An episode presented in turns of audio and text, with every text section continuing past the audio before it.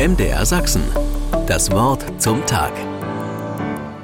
Das Haus, das die Träume verwaltet. So bringt der Theologe Fulbert Stefensky auf den Punkt, welche Funktion die Kirche für unsere Gesellschaft hat. Die Kirche ist in der Krise. Viele wenden sich von ihr ab. Manche nehmen die Ereignisse sexueller Übergriffe und Kindesmissbrauch zum Anlass, ihr nun endgültig den Rücken zu kehren. Das haben sich die Kirchen selbst zuzuschreiben. Da gibt es auch nichts schön zu reden. Was geschehen ist, ist inakzeptabel und mit den Inhalten der christlichen Botschaft nicht vereinbar.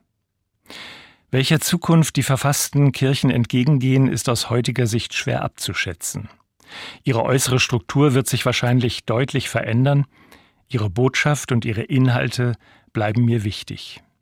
Deshalb halte ich mich seit einigen Jahrzehnten schon an dieser Formulierung von Stefensky fest, das Haus, das die Träume verwaltet. Ich sehe vor mir viele große Kirchen in den Städten und hübsche kleine Dorfkirchen auf dem Land, nur selten werden sie besucht. Vielleicht sind die Häuser mit dem spitzen Turm eher Platzhalter für die Träume von einem Leben, wie es sein könnte.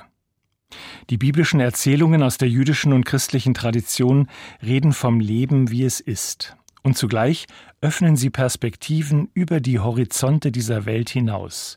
Sie sprechen von Gott als dem Ursprung und Ziel des Lebens und von einem Sinn, der jenseits aller irdischen Nützlichkeit liegt.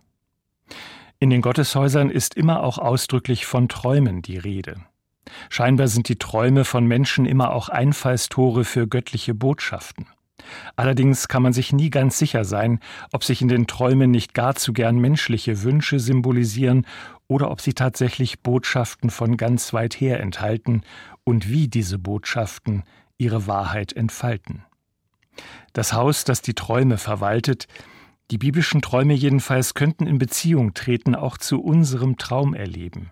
Sie könnten von daher ihre Inspiration, aber auch ihre Kritik erfahren.